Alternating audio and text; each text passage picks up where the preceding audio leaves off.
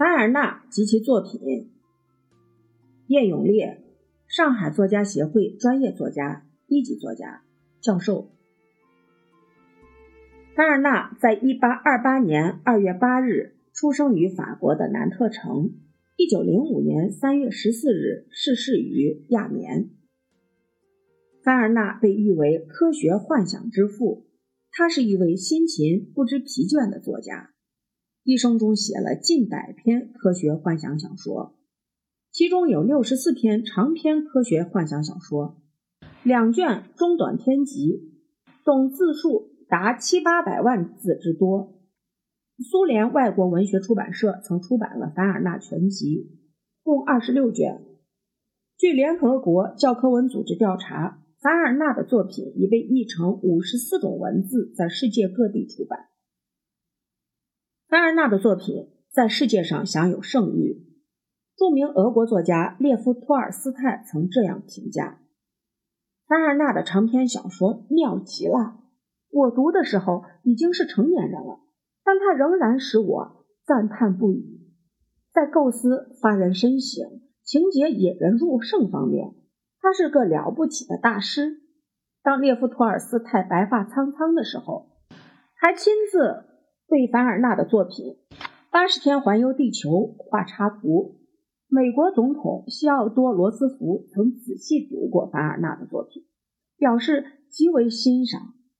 高尔基说，凡尔纳的作品可以列入世界古典文学的宝库。就连俄国著名化学家门捷列夫。也非常的喜欢凡尔纳的作品。凡尔纳出生在一个律师的家庭，从小喜欢旅行，喜欢航海生活。他在南特的里塞公学毕业后，到巴黎念大学法律系，想当一名律师。然而，在巴黎偶遇见了法国著名作家大仲马之后，却改变了他终身努力的方向。凡尔纳与大仲马合写了一个剧本，获得成功。从此，凡尔纳走上了文学创作的道路。凡尔纳自幼酷爱科学，又喜欢幻想。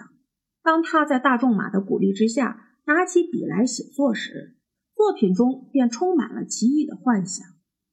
他的第一本科学幻想小说《气球上的五星期》，描写了一位费尔久逊博士坐在气球上漫游，当时称为。谜一样的大陆的非洲，看到了种种奇丽的热带风光。然而那时竟没有一家出版社愿意出版这本书，因为谁也没有见过这种别具一格的科学幻想小说，不敢贸然出版这位锋芒毕露的新作家的处女作。不过，在多次尝试之后，他终于遇到了自己的伯乐。那位出版商认为这是一部天才的作品。立即给予出版，并与凡尔纳签订了为期二十年的合同，要凡尔纳把二十年内创作的所有作品都交给他出版。那时，凡尔纳已经三十五岁了。从此，凡尔纳埋头创作科学幻想小说，平均每半年写出一篇长篇科学幻想小说。他异常勤奋。合同期满，出版商又与凡尔纳签订了另一个为期二十年的合同。凡尔纳的作品中最著名的是他的三部曲《格兰特船长的儿女》《海底两万里》《神秘岛》。此外，还有《气球上的五星期》《地心游记》《从地球到月球》《环绕月球》《哈特拉斯船长历险记》《八十天环游地球》《十五岁的小船长》《贝根的五亿法郎》。机器岛、牛博士、天边灯塔、十五小豪杰等。格兰特船长的儿女是写邓肯号的船主格里纳凡，不顾英国政府的重重阻挠，自己组织了一个旅行队，穿过南美草原和澳大利亚内陆，终于在太平洋的一个荒岛上。找到两年前在海上遇难失踪的苏格兰航海学家格兰特船长，《海底两万里》则十分惊险，是写人们发现海中有一个比鲸还大的怪物，好几艘海船被撞沉，为了揭开这海中怪物的秘密，一位名叫阿罗纳克斯的博物学家参加了追捕怪物的工作。阿罗纳克斯不慎跌落水中，结果因祸得福，被怪物救起。他这才知道，怪物原来是一艘潜水艇，艇长名叫尼莫。阿罗纳克斯坐在潜水艇里，游历了太平洋、印度洋、红海。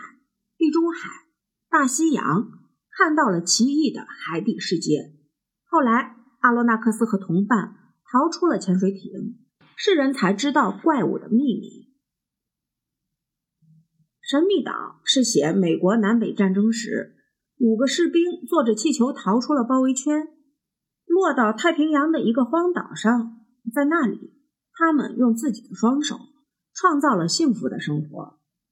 后来。在尼莫艇长和格兰特船长的儿子罗伯尔的帮助下，他们终于返回了祖国。凡尔纳的作品不仅以流畅清新的文笔、波澜起伏的情节吸引了广大的读者，更可贵的是他那非凡的想象力、浪漫而又符合科学的幻想，使读者如痴如醉，跨过时代的门槛。提前迈进未来世界。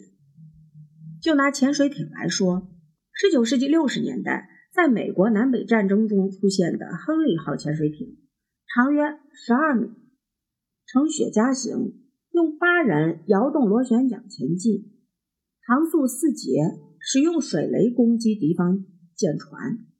然而，在凡尔纳的笔下，却出现了硕大无比的潜水艇，光是艇上的大客厅。便长十米，宽六米，高五米。艇里居然还有一个藏书一万两千本的图书室。这艘潜水艇可以在海底长驱两万里。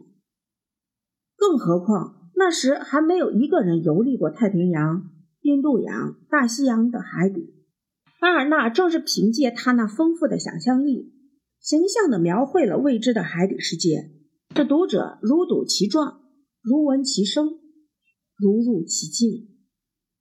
凡尔纳被人们称赞为科学时代的预言家。后来，许多科学家都曾谈及，他们是受凡尔纳作品的启迪，才走上了科学之路。如潜水艇的发明者之一，美国青年科学家西蒙莱克，在1897年建造了亚古尔潜水艇。西蒙莱克在自传中的第一句话便说：“如勒凡尔纳。”是我一生事业的总指导。飞越北极的海军上将伯德，气球及深海探险家奥古斯特·皮卡德，在谈到他们的创造发明时，都说是从凡尔纳的科学幻想小说中受到启发。